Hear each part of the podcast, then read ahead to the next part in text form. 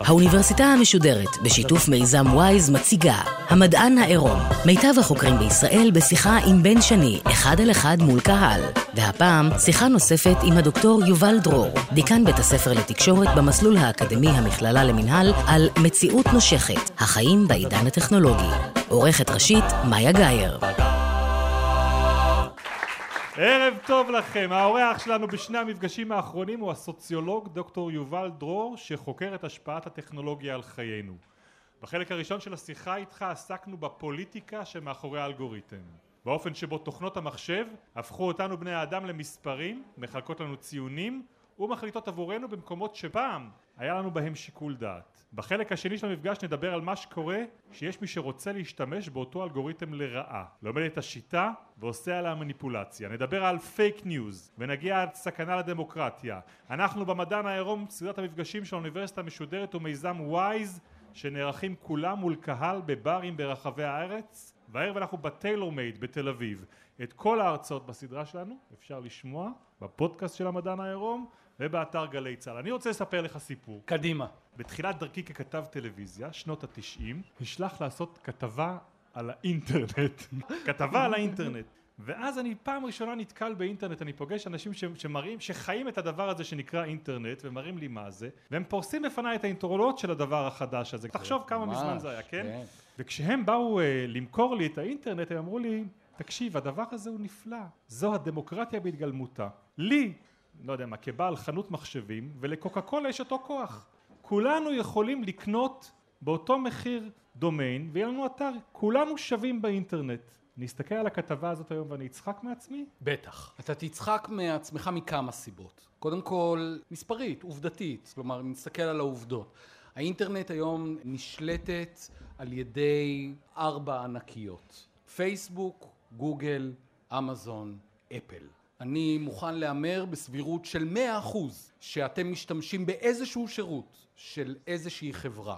וגם כשמסתכלים על נתח שוק הפרסום ונתח שוק החיפוש ונתח שוק הקניות, זה לא משנה, בסוף יש 4 חברות. המחשבה הזאת שבאמת אנחנו נעשה דמוקרטיזציה, די התנפצה לנו מול הפנים. אבל אנחנו כמשתמשים בודדים, אני בפייסבוק, אני שווה כמו החברים שלי נגיד בפייסבוק. העיקרון הדמוקרטי הזה נשמר שם, לא? אוקיי, אז אתה עבד בפייסבוק כמו האחרים, אז מה יצא לך מזה? למה עבד? מכיוון שמוכרים אותך. אתה המוצר, מוכרים אותך, אתה שווה לפייסבוק 2-3 דולרים בחודש, והוא מוכר אותך. אתה עובד אצלם, לא רק שאתה עובד אצלם, אתה אומר, יואו, תראו את העמוד שלי, תראו את התמונות שלי. אתה עובד בשבילם, מייצר עבורם תוכן, הם לא משלמים לך גרוש, הם מוכרים אותך ואתה מאושר. תגיד, יש מודל עסקי יותר טוב מזה? אז עזוב את רגע מודלים עסקיים, בוא נדבר על מודלים בתחום התקשורת. כי אני מניח שכשאתה למדת סוציולוגיה, למדת מודלים מתחום התקשורת שפותחו מתי? בשנות ה-50, שנות ה-60. בימים שבהם התייחסו למה? התייחסו בעיקר לטלוויזיה. לטלוויזיה. בעיקר. הם תקפים היום כשהם באים למדוד את מה שעושה עבורנו האינטרנט, את האופן שבו אנחנו חיים בגלל ההשפעות של הטכנולוגיה, בגלל ההשפעות של רשתות חברתיות. המודלים האלה עדיין תקפים? הם לא תקפים מכיוון שהטכנולוגיה שעומדת בבסיס המדיה החדשה היא שונה לגמרי. אתה הרי, אתה מופיע בטלוויזיה. אם אני רוצה להופיע בטלוויזיה, אני יכול? לא בטוח. כלומר, מה זה לא בטוח? תשובה היא לא. אני קודם כל צריך לעבור שומר בשער, שיגיד לי מי אתה. אחר כך יש עורך ראשי, יש מהדורה, יש זמן שידור, יש צלמים. יש מערכת שלמה שבסוף היא מחליטה, תנו ליובל דרור לדבר. בפייסבוק כמובן אני יכול לעשות מה שאני רוצה. אני יכול לפתוח מצלמה בפייסבוק, והנה אני משדר בשידור חי לכולם. זאת אומרת, המודל הריכוזי מת לגמרי. שומרי הסף, אתה אחד מהם, להתראות, עזוב, חפש משהו אחר לעשות, כי אני לא זקוק לך, אני יכול לדבר ישירות עם העם, נתניהו יכול לדבר ישירות עם העם, טראמפ יכול לדבר ישירות עם העם, ולכן כל המודלים לגבי איך התקשורת זורמת ומי משפיע על מי, מתחילים להשתנות לגמרי. והסכנות שאותם מודלים ענו, בדידות, אנשים שיושבים לבד מול המסך. אנחנו הולכים לכיוון הפוך לחלוטין. במקום בדידות אנחנו רק מייצרים קשרים דרך המחשבים, נכון? כן, אני לא רוצה לרגע להשתמע שאין יתרונות בלהיות מחובר לפייסבוק. יש יתרונות. אני יכול לחדש קשרים, אני יכול לדבר עם אנשים מרוחקים, אני יודע מתי יום הולדת של החברים שלי שאף פעם לא ידעתי. יש בזה הרבה מאוד יתרונות, אבל אנחנו היום לא מול מסך הטלוויזיה, אנחנו היום מול שלושה. יש לי גם מחשב, יש לי גם טלוויזיה, יש לי גם טלפון סלולרי, יש לי גם טאבלט. מהרגע שאני קם אני מוקף במסכים, אני הולך למסעדה ובמקום לדבר עם הבנות שלי, כל אחת מול מסך, כל אחת בתוך בועה משל עצמה, הכל השתנה במובן הזה. אוקיי, אבל גם השתנה מה שאמר מרשל מקלוהן? או שהמדיום הוא עדיין המסר גם בהיבט הזה? בוודאי שהמדיום הוא המסר גם בהיבט הזה. המדיום הוא תמיד המסר. זו קביעה בעיניי אלמותית, כי היא בעצם קובעת לנו, בואו אל תסתכלו על התוכן.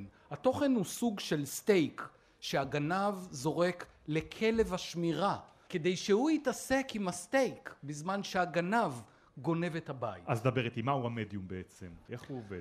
פייסבוק בעצם מנסה להבין מה מפעיל אותך כדי שהיא תגרום לך להישאר שם יותר זמן. מהרגע שאתה נמצא שם יותר זמן, יש סיכוי שאתה תעביר לה יותר פרטים על עצמך. כל לייק זה מידע, כל סרט שאתה צופה בו, כל חבר שיש לך, כל דבר הוא מידע. כן, אבל אני עכשיו רוצה לדבר לא על זה כצורך פייסבוק, על זה דיברתי איתך בחלק הקודם, אני רוצה לדבר איתך עכשיו עליי כעל יצרן תוכן בפייסבוק. יצרן תוכן. טוב, כל הסיפור הזה של פייק ניוז זה בעצם שילוב של שתי מכונות מדהימות, שתי המכונות המדהימות ביותר שאנחנו משתמשים בהן. מכונה אחת נקראת גוגל ומכונה שנייה נקראת פייסבוק.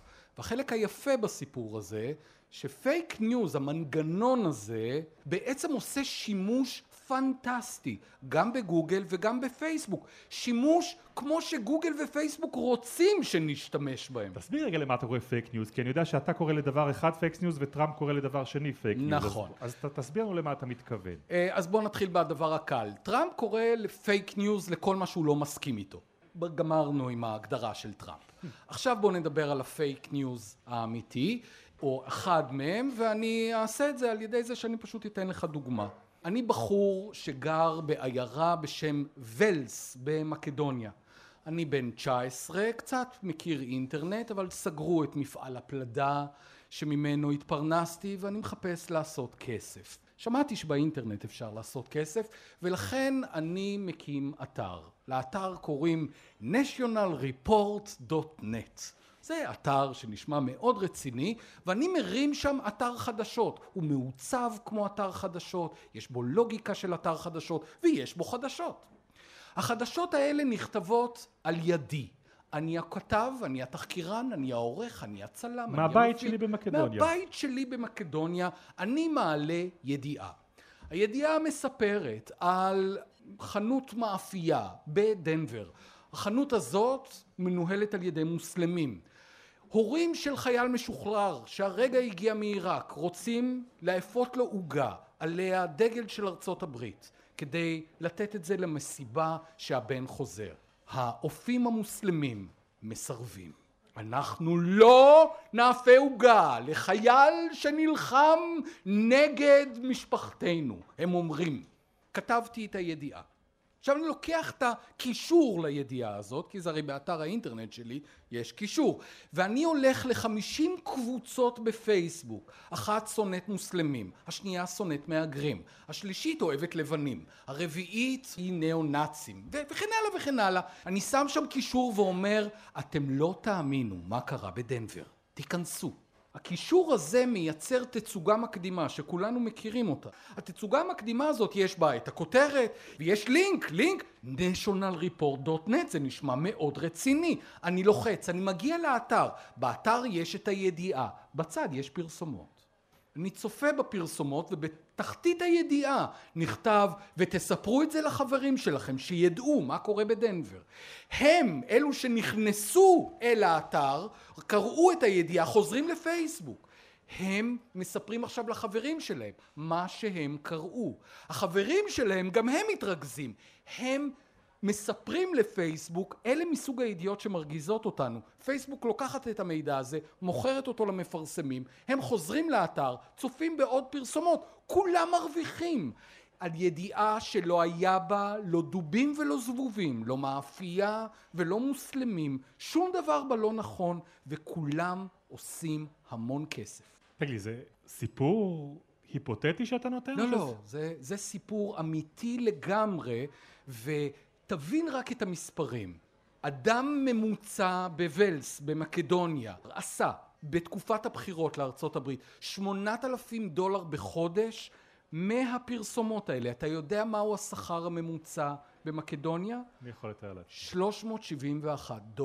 הוא עשה 8,000. בארצות הברית יש אנשים שעשו מזה קריירה. אמריקאים שהחליטו שגם הם נכנסים לתוך העסק הזה.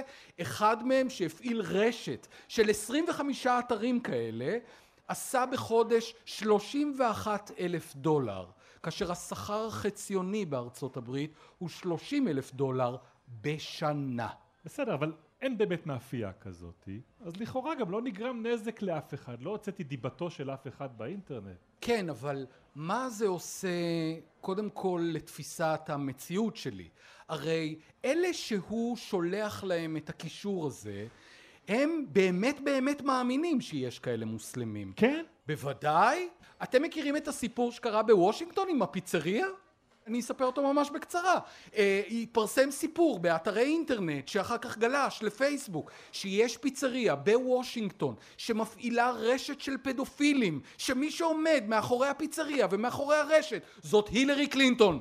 ואז הגיע אדם אחד שאמר, אני הולך לפצח את המקרה הזה, אני הולך להציל את הילדים. הילרי קלינטון, יש לה שם ילדים בשרשראות, קשורים בפיצריה. הוא הגיע עם רובה וירה 3 יריות לכיוון הפיצריה, כי הוא שמע שהילרי קלינטון מחזיקה שם ילדים. טוב, זה באמת נשמע חמור, וגם להילרי קלינטון, אני מניח, יש את היכולת ללכת ולתבוע את מי שמפיץ את הדבר הזה. לא אפשר משפטית את הדבר הזה לעצור. כן, אבל הבעיה היא לא הילרי קלינטון. הבעיה היא שאנחנו חיים בחברה שבה אפשר לספר כאלה סיפורים, אפשר להפיץ אותם. אני לא עובר דרך עיתונאי שבודק אותם, אני לא עובר דרך אף אחד, אני פשוט כותב אותם בעצמי, מפיץ אותם, ואני מייצר תגובה אמיתית בעולם האמיתי. זה לא נשאר שם באינטרנט כאיזושהי בדיחה. יש לזה השפעות אמיתיות. אבל יגידו לך שסיפורים כאלה תמיד היו. תמיד היו צהובונים שמפרסמים על אישה שילדה חייזר וסיפורים. אנשים אוהבים לצרוך את הידיעות האלה. יודעים שהן אמיתיות, יודעים שהן לא אמיתיות. זה בשוליים. עדיין את רוב החדשות שלנו ותפיסת המציאות שלנו, אנחנו צורכים מעיתונים ומכלי תקשורת שאנחנו מאמינים להם. זה לא נכון, קודם כל תלוי איפה. צריך להגיד, ישראל היא באמת מדינה קצת שונה, אנחנו כולנו מחוברים לחדשות מאוד, לטלוויזיה, לרדיו, לעיתונים, לוויינט, שזה כבר קצת דיגיטל, אבל בארצות הברית, מדינה טיפה יותר גדולה מאיתנו, חלק גדול מצריכת החדשות מגיע מהאקולוגיה החדשה, מאקולוגיית המדיה החדשה. יש מחקר אחר מחקר שמראה שיותר ויותר אמריקאים מקבלים את המידע שלהם מקישורים שחברים שלהם מפרסמים בפייסבוק, ובעצם כל הקישורים גם בפייסבוק וגם בטוויטר שווים.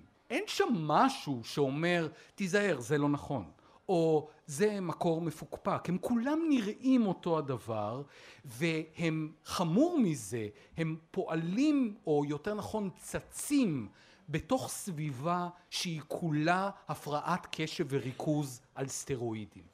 זאת אומרת, כשאני נכנס לפייסבוק, כשאני נכנס לטוויטר, אני נכנס לתוך סביבה שאופן הפעולה הבסיסי שלה הוא מקוטע, הוא שבור. תחשבו לרגע על הניוז פיד שלכם בפייסבוק. יש שם תמונה של מישהי שחזרה מחופשה, סיפור על מישהי שהתעצבנה על נהג אוטובוס כי הוא לא לקח חייל במדים, מישהו שמספר שהוא עבר עוד שלב בפארמוויל, אחר כך יש איזה, זה רץ, ואז שחיתות, ואז פתאום משהו בניקרגואה, והפגנה, ויש זמר שהוא מופיע, ואני לא מצליח לאחד את כל האירועים האלה לתמונה אחת סגורה. דברים באים ונעלמים, הולכים וצצים, וכל הדבר הזה מקשה עליי, באמת מקשה עליי, להגיד מה נכון ומה לא נכון. אין לי הרבה זמן, אני מקדיש לדבר הזה כמה שניות, נורא קל לבלבל אותי. אני אגיד לך מה כן עוזר לי באיזשהו מקום. אתה זוכר שסיפרתי לך על אותה כתבה שעשיתי כשהתחיל האינטרנט? עוד אחד מהיתרונות שמנו באוזניי אז בנושא האינטרנט זה שכל אחד יכול להיות שם מי שהוא רוצה. שאתה יכול להיות אנונימי באינטרנט, לפתח לעצמך שם איזושהי זהות משלך. והנה היום האינטרנט הוא אינטרנט שלך, הוא אינטרנט שמצליח הרבה יותר כשאתה מזוהה. אפילו אם תיקח לדוגמה את טוויטר, יש שם איזשהו וי כחול שמסמל שהאיש שמצייץ הוא טראמפ ולא אף אחד אחר, ואתה יודע שזה הוא. זה רק סלבריטאים, קודם כל, הם מקבלים את אבי הכחול, אבל זה נכון עד גבול מסוים. זה נכון עד גבול מסוים, מכיוון שאנחנו נכנסים לעידן שבו אתה תקרא משהו, אתה תראה תמונה של מישהו, אתה תשמע אותו, אתה תראה סרטון שלו, ואתה לא תדע שזה לא הוא. מה זאת אומרת נכנסים לעידן כזה? כי מה קורה עכשיו? אוקיי. אנחנו יודעים שטקסטים מאוד קל לזייף, הרי יש מהבית המלילים, נכון? אני נכנס, אני מחליף איזה מילה, בזה נגמר העניין. אנחנו יודעים שתמונות קל מאוד לזייף. יש פוטושופ, אני יכול להחליף את הרקע, זה לילה, זה יום, זה פה, זה שם, דוגמניות פתאום הולכות לרזות, אוקיי, בואו לא נאמין לתמונות. יופי, נשאר לנו סאונד ונשאר לנו תמונה נעה, כן? וידאו.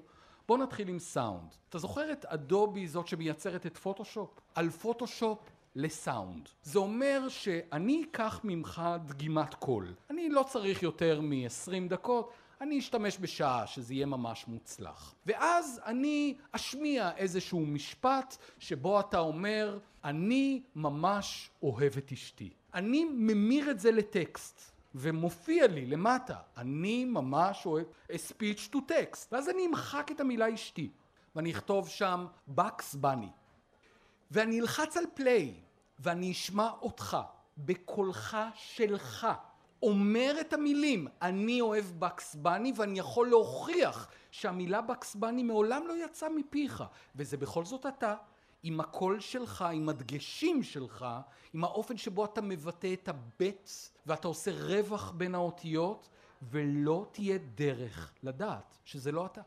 אוקיי, אני רוצה לחזור לסיפור הזה של הפייק ניוז, ולטראפיק הזה שיש לי ידיעה כזאת בארצות הברית, בקרב חוגים מסוימים. אבל מי בעצם נותן לך את היכולת להיות כזה צדקן ולהגיד שזאת לא הדמוקרטיה? זה מה שרוב האנשים רוצים לצרוך, זה הנושאים שרוב האנשים רוצים לדבר עליהם. התנועה הזאת נובעת באמת מהקלקות של אנשים אמיתיים שיושבים בעולם ורואים חדשות מסוימות וטרנדים מסוימים מדברים עליהם, וכן, זה מה שהם רוצים שיהיה בפיד שלהם, או זה מה שהם רוצים שיהיה השיח סביבם. הלוואי והיו אלה אנשים אמיתיים. מדובר ברובוטים, ברוב המקרים, מה שמכונה בוטים. הבוטים האלה הם יצורי תוכנה, שבעצם נפתחו על ידי אותם גופים, אחד מהם רוסיה אגב, תכף נדבר עליה, פתחו עשרות אלפי חשבונות מזויפים בטוויטר ובפייסבוק, והם אלו שמפיצים את החדשות, אלו לא אנשים אמיתיים בהתחלה שמפיצים את החדשות, אלא יש רשת עצומה של פרופילים מזויפים, שדוחפים בעוצמה את הסיפורים האלה. עכשיו שתבין איך זה עובד. הנה דוגמה, בסיפור באמצעי תקשורת מזויף אחד, כמו אותו מקדוני, אבל זה אמצעי תקשורת שהוקם על ידי רוסים. הוא מדווח על ידיעה שבה הפגנה נגד שוטרים שמוסלמים יזמו, מוסלמים שברו את הידיים לשני שוטרים. במקביל, אותו אמצעי תקשורת, אותו אתר, מפרסם עוד ידיעה. והידיעה היא שבאותה עיר הייתה הפגנה של אנשים נגד מוסלמים, ובהפגנה הזאת למוסלמים נשברו הידיים. יש לי שתי ידיעות הפוכות לגמרי. את שתי הידיעות האלה אני דוחף באמצעות רשת הרובוטים הידידותית שלי, לשתי הקבוצות המנוגדות בחברה האמריקאית. אחת כזאת ואחת כזאת. הם עכשיו מתחילות לריב. האחת עם השנייה, אלה הם כבר אנשים אמיתיים. מה החלק הנורא בכל הסיפור הזה? לא שדחפתי את הידיעה לזה ולזה, אלא שההפגנה כזאת מעולם לא התקיימה. ואני גורם עכשיו לאנשים לריב ואני בעצם קורע את החברה מבפנים. ואני עושה את זה באמצעות כלים כמו פייסבוק וגוגל.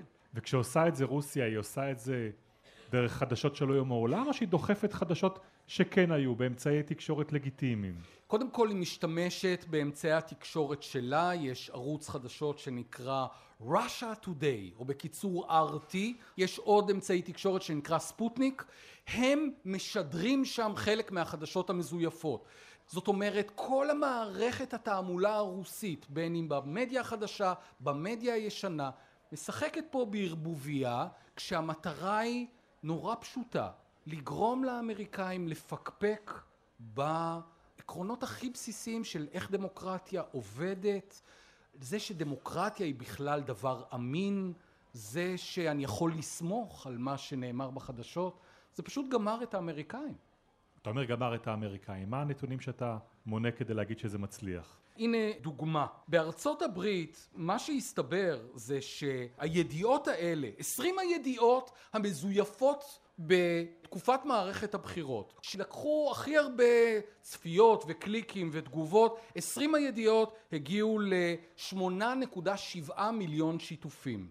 זה המון. 8.7 מיליון שיתופים הגיעו ליותר מ-230 מיליון אמריקאים. הנה 20 הידיעות האמיתיות בפייסבוק, כמה הם זכו? 7.3.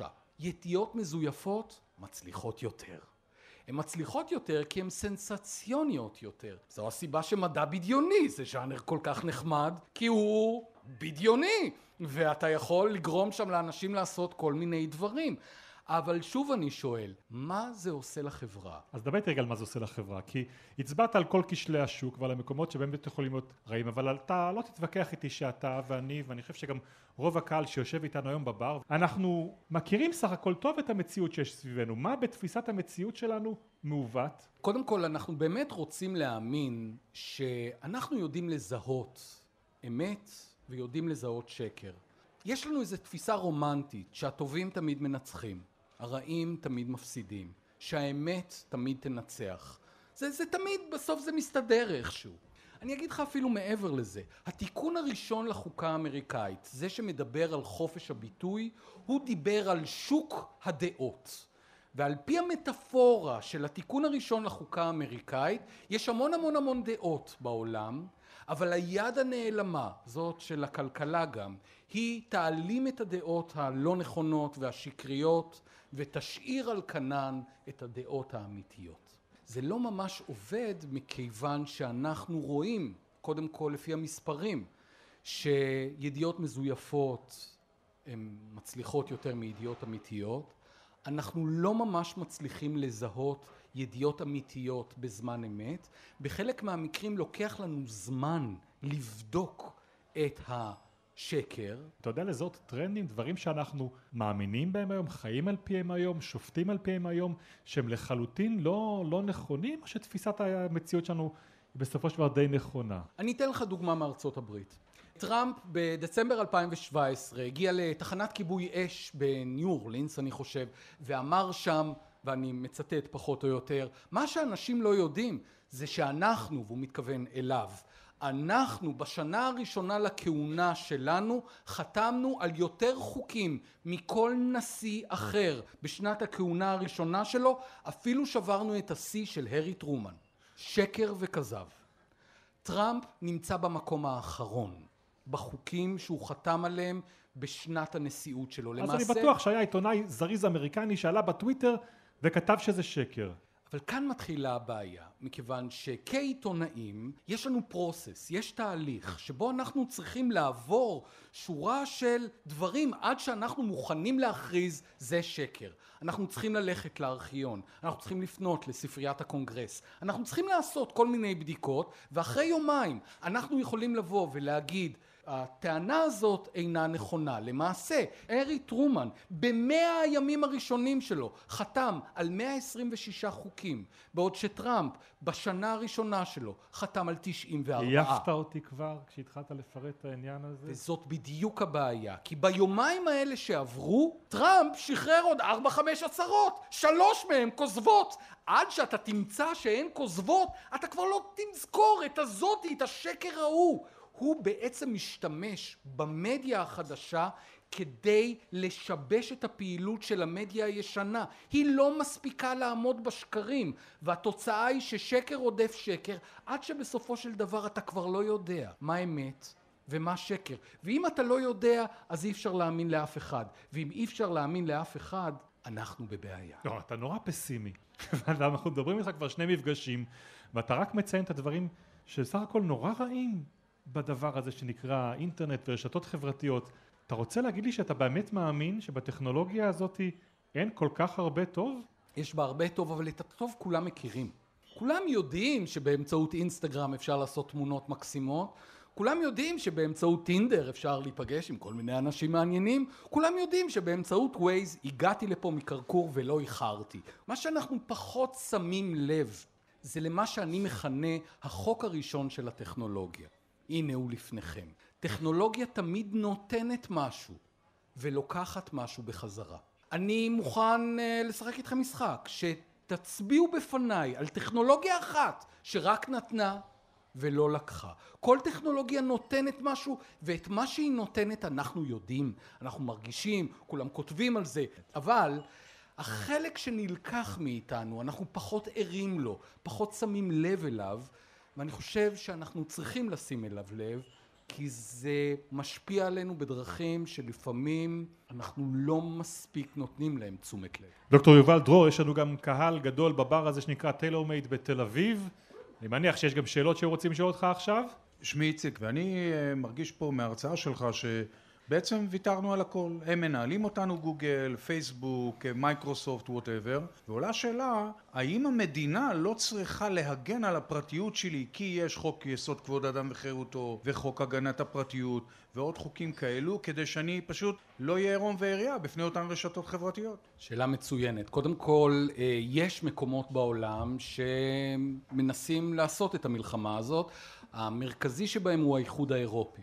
האיחוד האירופי, בניגוד לארצות הברית, שמזמן ירדה על הברכיים ואמרה, טוב, תעשו מה שאתם מבינים, האיחוד האירופי מאוד מאוד מקשה על חברה כמו גוגל וחברה כמו פייסבוק, הם מטילים עליהם קנסות, הם קובעים כל מיני חוקים שהחברות האלה לא אוהבות. למשל, החוק שעשה הרבה מאוד רעש, זה הזכות להישכח. כלומר, אם מדווחים עליי פעם אחת משהו בעיתון וזה עולה לגוגל, ואז אני שילמתי את חובי לחברה, זהו, יצאתי מהכלא. כל פעם שמעלים את השם שלי, מדווחים, כן, יובל דרור, הוא גנב, ואני רוצה להישכח. גוגל בעבר אמרה, אני נורא מצטערת, זה לא אני כתבתי, אני רק מצביעה על המקום. והיום יש חוק באיחוד האירופי שאומר, אתה יכול לפנות לגוגל והיא תמחק את הפרטים שלך. אז אין ספק שאנחנו בבעיה מבחינת פרטיות. יש מקומות שנלחמים יותר, יש מקומות שנלחמים פחות, אבל אני חושב שבסופו של דבר אנחנו צריכים גם להבין מה המשמעויות של השימוש בכלים האלה. יש דרכים להתגונן, יש דרכים לעשות שימוש קצת יותר נבון, קצת יותר מרסן, אבל אין ספק שבעיית הפרטיות בעידן הזה היא אחת הבעיות הגדולות ביותר שאנחנו מתמודדים איתה. כן, עוד שאלה בבקשה. היי, אני לי. דיברנו בעיקר על השינויים ועל הנזקים ועל הבעיות. למשל, שאני מסתכלת על אפליקציות כמו טינדר. נכון, זה מראה הרבה אנשים, שאתה אומר שזה לפי איזשהו אלגוריתם של דירוג, ונראה לי שכל מי שמשתמש בפלטפורמות האלה מבין את החסרונות ב-100%, מבין את היתרונות ב-100%, אבל הוא במין מצב שהוא אין לו ברירה, לשם הולך העולם. אנשים כבר לא מכירים בברים, גם פחות במקומות עבודה, פחות פה, פחות שם. זאת הברירת מחדל כרגע. אני מסכים, בשלב מסוים הטכנולוגיה מכה שורש, וזאת הדרך שבה עושים דברים. ניל פוסטמן, שהוא אחד מאבות המדיה האקולוגי, למעשה הוא טבע את השם מדיה אקולוגי, סיפר פעם שהוא רוצה לקנות מכונית חדשה, והוא נכנס למגרש המכוניות ורצה לקנות איזה הונדה, זה היה בסוף שנות ה-90, ואמרו לו, זה מכונית חדשה, היא מגיעה עם קרוז קונטרול. אז הוא אמר, איזו בעיה הטכנולוגיה הזאת פותרת? אז אמרו לו, הבעיה של לדרוך עם הרגל על הגז? הוא אומר, אני נוהג 40 שנה, מעולם לא ראיתי בזאת בעיה. מה עוד המכונית הזאת יודעת לעשות? יש לה חלונות חשמליים. אתה לוחץ והחלון יורד ועולה. איזו בעיה הטכנולוגיה הזאת פותרת? אומר לו המוכר, זה ככה לעשות עם היד, לסובב, ואז לסובב בדרך חזרה. מה שהוא אמר בסופו של דבר זה שהוא לא ראה בטכנולוגיות האלה פתרון לבעיה, כי הוא לא חשב שזאת בעיה, והוא בכל זאת קנה את המכונית, כי אי אפשר היה להשיג אותה בלי חלונות חשמליים וקרוז קונטרול. מה שזה אומר שבשלב מסוים הטכנולוגיה נטמעת בתוכנו. אנחנו קודם כל מתקשים לדמיין את עצמנו חיים בלעדיה. אנחנו מתקשים היום לדמיין את עצמנו בלי טלפון סלולרי, אבל חיו ככה אנשים הרבה מאוד זמן, ובשלב מסוים זה הופך לסטנדרט. אני רק חולק עלייך בנקודה אחת. אני לא בטוח שכל מי שמשתמש מבין את העובדה שהוא מרודד לרמה נורא נורא גסה, נורא נורא בסיסית. אני אדם מורכב. יש לי רגשות, יש לי תחביבים, יש לי אהבות, אני לא תמונה, אני לא מספר, תכירי אותי. אבל אנחנו היום בזה כך מכירים אנשים. שאלה אחרונה, כן. שמי דור, השאלה היא בסופו של דבר, מה אפשר לעשות? האם הפיד שלנו צריך לבוא עם אזהרה כמו על קופסת סיגריות, ואם כן, מה צריך להיות כתוב באזהרה הזאת? כבר מגיע איתה, לא, אנחנו לא קוראים. קודם כל, אתה יודע, אומרים שהדאטה זה הנפט החדש. מה שמעלה את השאלה, האם פייסבוק זה הסיגריות החדשות? אז קודם כל, יש כאלה שאומרים כן. הם אומרים צריך להפעיל רגולציה על פייסבוק, כאילו הם סיגריות, כי זה ממכר, זה מזיק, זאת בעיה. יש דעה כזאת, אז קודם כל שתדע. חוץ מזה, אני מאמין שחלק גדול מהפתרון של הבעיה זה לדעת שהיא קיימת, זה להבין איך החבר'ה האלה, איך הטיפוסים האלה, האלגוריתמים האלה עובדים, להבין שאופן הפעולה שלהם, האופן שבו המדיום עובד, גורם למה שאני רואה. ומהרגע שאני מבין את זה, אני יכול קצת לנטרל את זה, ומהרגע שאני קצת מנטרל את זה, אני שוב קצת יותר בשליטה. אז אני פחות מאמין בפתרונות טכנולוגיים, למרות שיש כאלה. אני מאמין פשוט בנו, שאם רק נבין את הבעיה, אולי נצליח להשתלט עליה. דוקטור יובל דרור, אנחנו עומדים בפני סיום המפגשים המרתקים איתך. לקראת סיום תמיד יש לנו סבב מהיר של שאלות, התשובות עליהן צריכות להיות קצרות יחסית, כן? מה היה הרגע שבו הרגשת שמחשב השתלט על חייך? כל יום, פחות או יותר. לספר סיפור. לא, אני... קיבלתי אותך בקצר. אוקיי, אתה יודע מה, בסדר, אני מקבל. הרגע היה...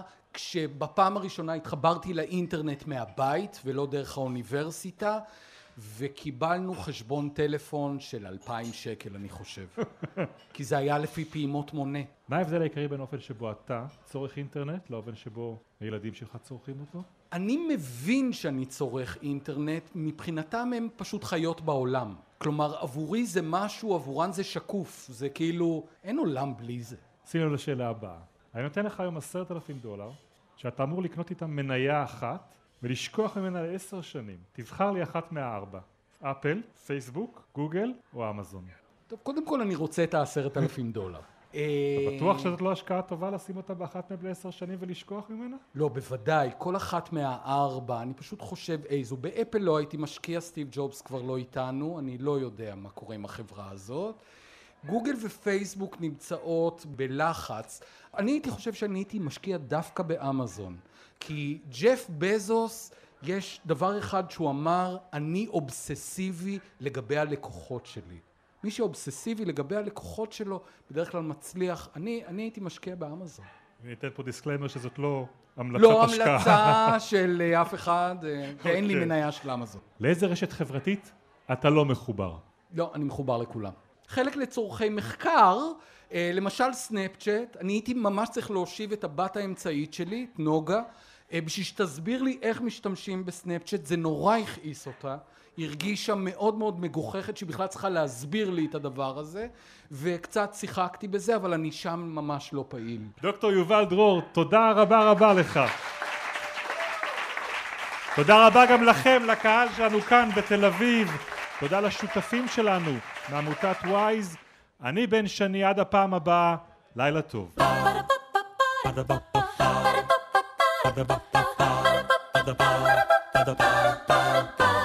האוניברסיטה המשודרת, המדען האירופי.